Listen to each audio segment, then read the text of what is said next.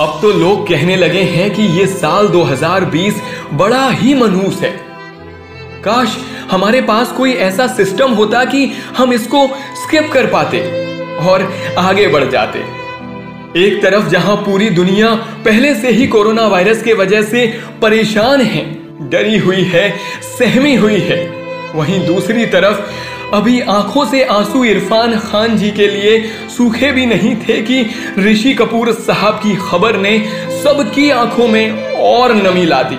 बस उस ऊपर वाले से इतनी ही गुजारिश है कि हो सके तो इन दो नायाब हीरो को वापस लौटा दे और कह दे कि ये एक ख्वाब था, हम भी बुरा सपना समझकर सब कुछ भूल जाएंगे।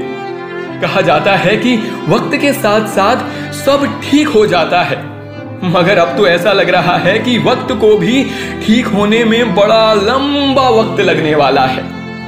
और हम कर भी कह सकते हैं, हम इंसान तो उस ऊपर वाले के हाथों की कठपुतलियां हैं।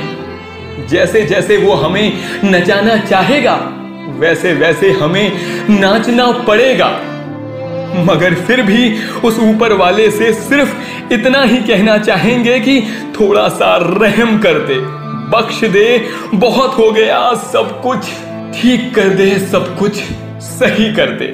ऐसा नहीं है कि हमने अपने आप को संभालने की कोशिश ना की हो, बार बार हर बार अपने आप को संवारने की बहुत कोशिश की है, लेकिन क्या करें, ये दुख है कि हमारा पीछा ही नहीं छोड़ता है। सच कहूं तो मैंने कभी सोचा भी नहीं था कि शो यू टर्न की शुरुआत मुझे इस तरह से भी करनी पड़ेगी, पर ये वक्त है, कभी भी बाजी पलट देता है।